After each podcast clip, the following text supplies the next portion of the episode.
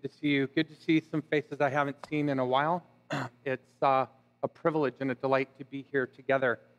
In a world that um, some are finding right now to be very gloomy, be depressive, can be weighty, we turn our hearts and our minds this weekend to the theme of Thanksgiving, of gratitude. I invite you to turn in your Bibles or follow along if it's going to be on the screen to Psalm 136. We're going to get real this morning about gratitude. Psalm 136. I'm going to invite you. Do we have that up on the screen or no? Just so I can. We don't. That's okay. So there's Bibles in front of you.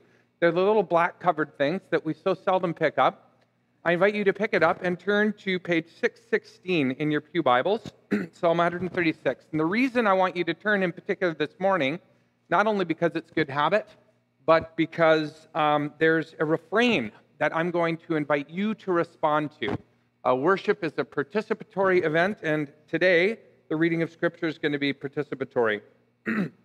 so you will respond with the italicized, His love endures forever. Beloved, let's read God's word together. Give thanks to the Lord, for he is good.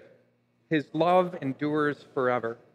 Give thanks to the God of gods. Give thanks to the Lord of Lords. To him who alone does great wonders, who by his understanding made the heavens, who spread out the earth upon the waters, who made the great lights, the sun to govern the day the moon and stars to govern the night. And to him who struck down the firstborn of Egypt and brought Israel out from among them with a mighty hand and outstretched arm. To him who divided the Red Sea asunder and brought Israel through the midst of it but swept Pharaoh and his army into the Red Sea.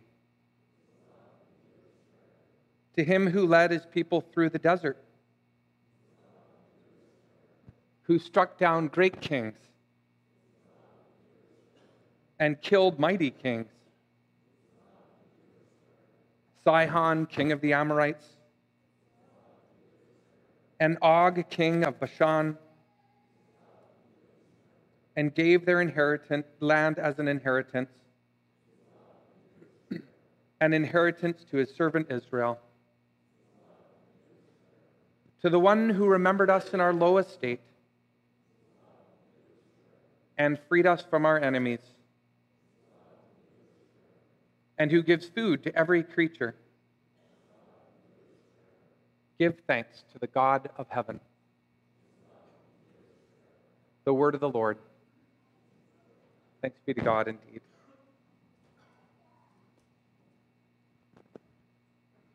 George Orwell, the great English essayist, recounts a moment in one of his essays that is really quite touching. For some reason or another, Orwell was invited to witness an execution or forced to witness an execution, a public execution. I'm not sure why, but he recounts that on the morning of the execution, he watched the prisoner being taken out by two soldiers, one on his right and one on his left.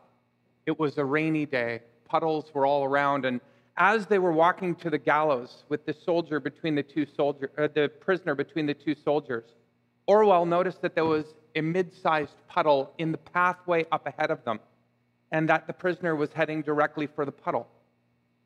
The soldiers did not swerve to the right or the left, but continued on straight and Orwell noticed that as this prisoner came to the puddle, just moments before he was going to lose his life, he delicately, almost imperceptibly, sidestepped the puddle and walked around it. And this was touching for Orwell. Touching perhaps because even in the darkest days, in the most difficult of moments, there are things to behold that are beautiful, maybe subtly beautiful but things to be thankful for. In this moment for Orwell, it was witnessing a prisoner just about to die, still caring for himself in a most mundane, but a most human of human ways, sidestepping a puddle. For those who are willing to pay attention, friends, there's much to be grateful for. All the time, everywhere, no matter what is going on. In all probability, just given the placement of Psalm 136 in the Psalter, right before Psalm 137, when you will note Israel weeps and asks God how they can sing songs while sitting at the rivers of Babylon in exile. In all probability, the context in which Psalm 136 was written, and certainly in which it was chanted and sung, was one of deep darkness, of strife, of much pain, of many puddles. The searing pain of abandonment, loneliness, loss of home, fear, anxiety. Sound familiar? Can you identify? And yet, despite this context, there is thanksgiving in this psalm and the call to thanksgiving. And yet, despite the context, there is the repeated, almost overly repetitive declaration of the love of God in this psalm, and that God's love endures forever. Forever, forever, forever. This phrase is repeated 26 times. 26 times. God's love endures forever. For those who are willing to pay attention, friends, there's evidence all around of God's enduring love. His always moving, never stop soothing, yesterday and tomorrow love. And thus, there is always reason, as inscribed in the first verses of our text, and as we are reminded throughout, there's always reason for us to give thanks, to say thanks, to call each other to give thanks, and to heartily praise the Lord. All we need to do, according to the psalm, is pay attention. Pay attention. In a world of televisions and iPhones, iPads and AirPods, in a world of panic and pandemic, furor and fervor, paying attention is, I grant you, as difficult as ever. Being still, quieting the soul, becoming aware of what good God is doing or has done or will do. This is tough, but we are called sometimes to step away, take a deep breath, and simply pay attention. Stop all of our doing and watch. Pay attention in particular to the signposts all around us of the always moving, never stop soothing, yesterday and tomorrow love of God, His love that endures forever. Forever and ever and ever. Where can we see this enduring love of God and be stoked unto thanks for it? Well, to begin with, we can see it in the creational structures according to our psalm. It's verses 3 through 9. Taking the refrain out, give thanks to the Lord of Lords, to him who alone does great wonders, who by his understanding made the heavens, who spread the earth out upon the waters, who made the great lights, the sun to govern the day, the moon and stars to govern the night. Are you struggling to be grateful lately? Like I have been sometimes? Does it feel like all puddles lately? Then do this. Try this. Get out of your house. If you're able, get off the couch, turn off the TV, stop watching the news, have a sabbatical from Netflix and Disney Plus and Amazon Prime and CNN. Go outside, head for the mountains, find a river, bask in the sun, stand by a 200 year old tree for an hour, or just sit there. But just get out and be silent and watch.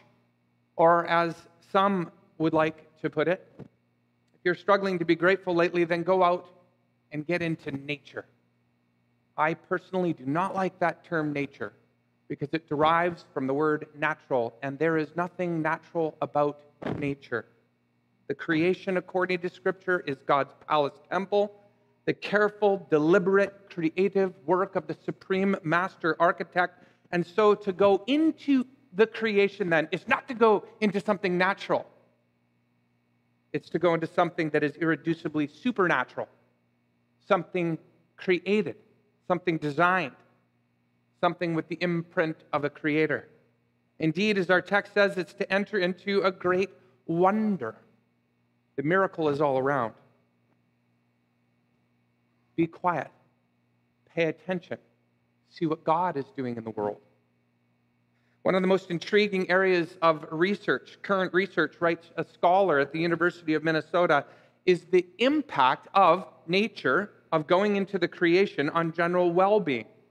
In one study in Mind magazine, 95% of those interviewed said their mood improved after spending time outside, changing from depressed, stressed, and anxious to more calm and more balanced. According to Psalm 136, it's no wonder they did, because in the nature that is not natural, one can experience, even without knowing it, the wonders of God with the sense, sniff that God's love really does endure forever. There is something stable here that transcends and goes beyond all of the instability we so often witness. Yes, there is chaos in the world, friends as the waters of verse 6 in our text represents. Waters in Scripture is so frequently a symbol of chaos. But behold it. There is also a stable mass of land that has been stretched over this chaos and that has not been washed away. God has given us terra firma, firm earth, something stable. Walking upon it, therefore, digging our toes in it, can remind us of this. It brings us back to earth if you will. And yes, there may be disruptive moments, but behold, it doesn't stop the quiet movement of the clouds. So go lay down on your back sometime when you have some spare time. Just lay looking up into the sky and watch the clouds go by. Stop thinking that you have always more important stuff to do. See what it does to your soul just to see the clouds meandering on their way to see God at work. There may be shocking events and terrible surprises in our world today, every day, actually, if you are attuned to cable news. But step away from it and behold, all of the noise and fog won't stop the predictable circumambulations of the sun and moon that, in obedience to God, keep to their designated courses. When was the last time in the dark of night you climbed a mountain or drove to the top of one and simply marveled at the moon.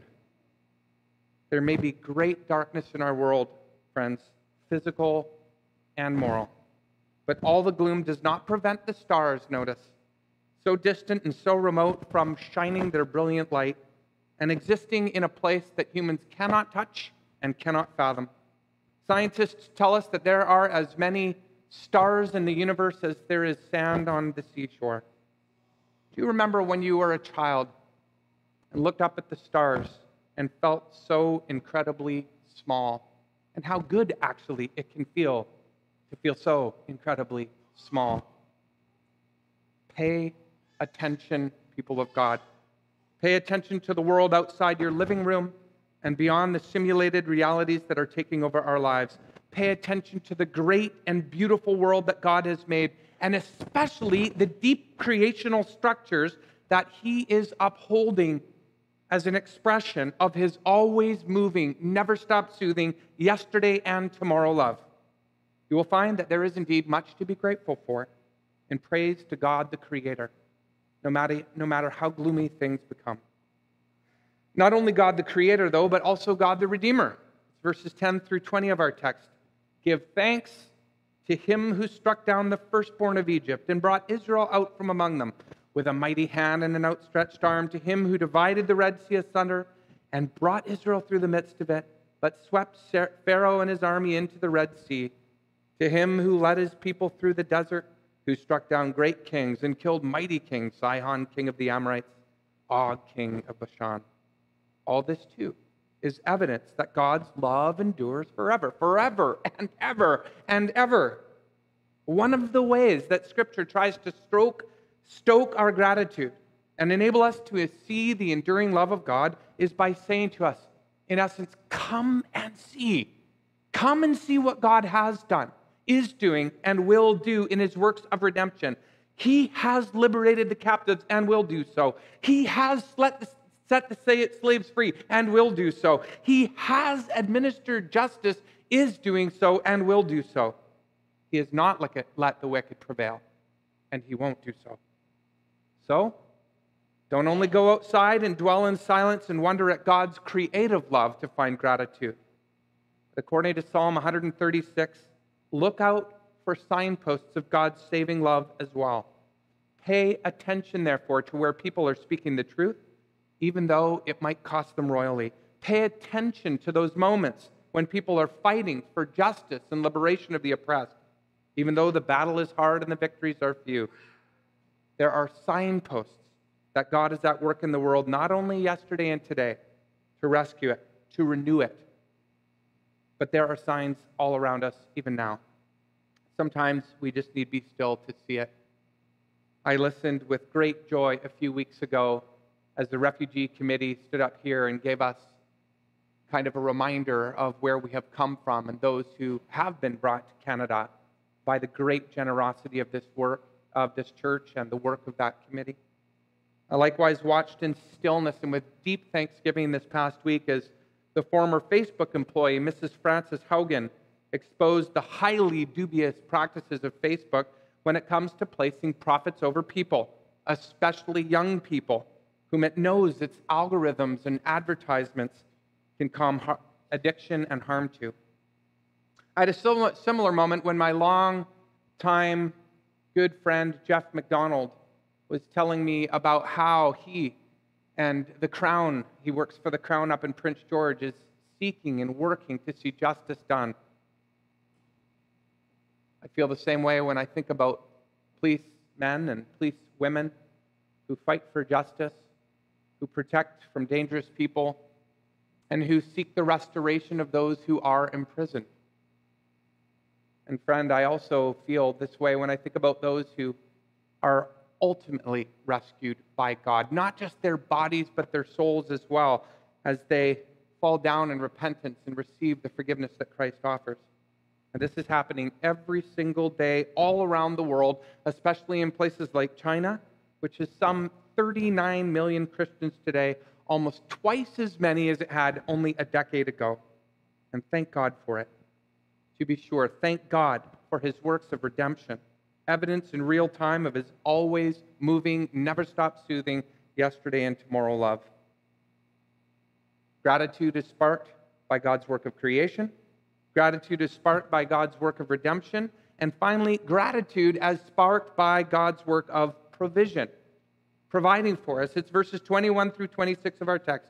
Give thanks to the Lord of Lords who gave their land as an inheritance, an inheritance to his servant Israel to the one who remembered us in our lowest state and freed us from our enemies, who gives food to every creature. Give thanks to the God of heaven. If you are struggling to be grateful lately, go outside, bask in the beauties that God has put there. Also, watch out for moments in this world that speak to the saving love of God. And in addition to these things, if you're struggling to find things to be grateful for, and all is gloomy, then do what the seniors in this church a couple weeks back advised us all to do. Count your blessings one by one.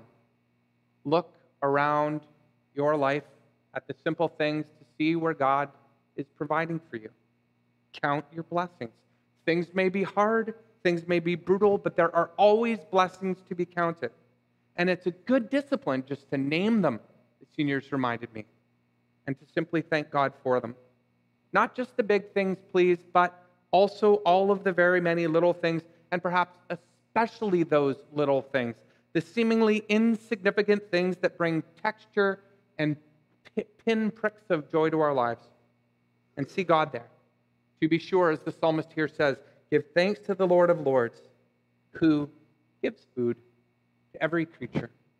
Food, it's so basic, It's so easy to take for granted, but it is such a profound and prodigious gift, something to be truly grateful for. I remember the first time I visited Mepkin Abbey in um, Charleston, South Carolina, the Trappist monastery. They, you're able to eat with the monks and any other guests who are at the abbey, but one of the things that they require is that you eat in complete and utter silence. It is amazing how much better the food tastes actually when you have to eat it in silence. Because you just become aware of the act of eating, and yourself as a creature who is dependent on the provision of God. I don't know about you, but sometimes I lay in bed at night after a hard day, and when I'm feeling defeated, I don't know what to pray for, or I find it difficult. And one of the things that I have learned to do is to not think about the day that has just happened, not to think about what's going to happen tomorrow, but to simply try to become aware of the present moment and the gifts that God is giving and providing right in that moment. The simplest of simple things, which are some of the greatest gifts clean sheets, a quiet room, a dark room, sleeping children, all of the simplest things. And it's amazing how, as you just become aware of these simple things, your heart can be filled with gratitude. It is one of the reasons, by the way, I think, that grown ups should regularly, consistently surround themselves with little children. Because children have an uncanny way of reminding us how to be grateful for the simple things. We can think we need so much to be happy, and often we do. Children remind us that sometimes the box the Christmas present came in is more interesting and fun than the gift that was within it. Children remind us that mud isn't only dirty, it can also be a source of joy for fingers and toes for hours on end. My sister Yvonne asked her daughter Gina when she was some three or four years old what her favorite food in the whole wide world was. Gina did not hesitate in her answer wiener water soup. That's right, the water from boiled wieners. Out of all God's marvelous foods in this world, my little niece didn't pick chocolate or burgers or pizza. The thing she is most grateful for is wiener water soup, the water from boiled wieners. Give thanks to the Lord, beloved of God, for he is good. Puddles may abound, but his love endures forever forever and ever and ever. We can see it in his works of creation, we can see it in his works of redemption, and we can see it in the simple things of our life where God is working actively to provide for us. Not always what we want, but what we may need at this present time. To be sure, in these ways we can see his always moving, never stop soothing, yesterday and tomorrow love. All praise to the Father, Son, and Holy Spirit. Amen. Let us pray together. Lord God, we just ask simply that you would create in us hearts of gratitude. Help us to become aware in a world that is trying right now and difficult and sometimes dark, to become aware of your goodness, of your faithfulness, of your enduring love. And as we approach the table in a moment here, oh God, we pray that you would make this real for us as we eat of your body and your blood. In Jesus' name we pray. Amen.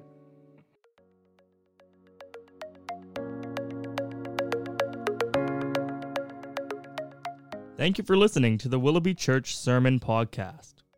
The Willoughby Church Podcast Network also has podcasts about discipleship, the Heidelberg Catechism, and even a podcast hosted by some of the youth. You can find out more about the Willoughby Church Podcast Network by going to willoughbychurch.com.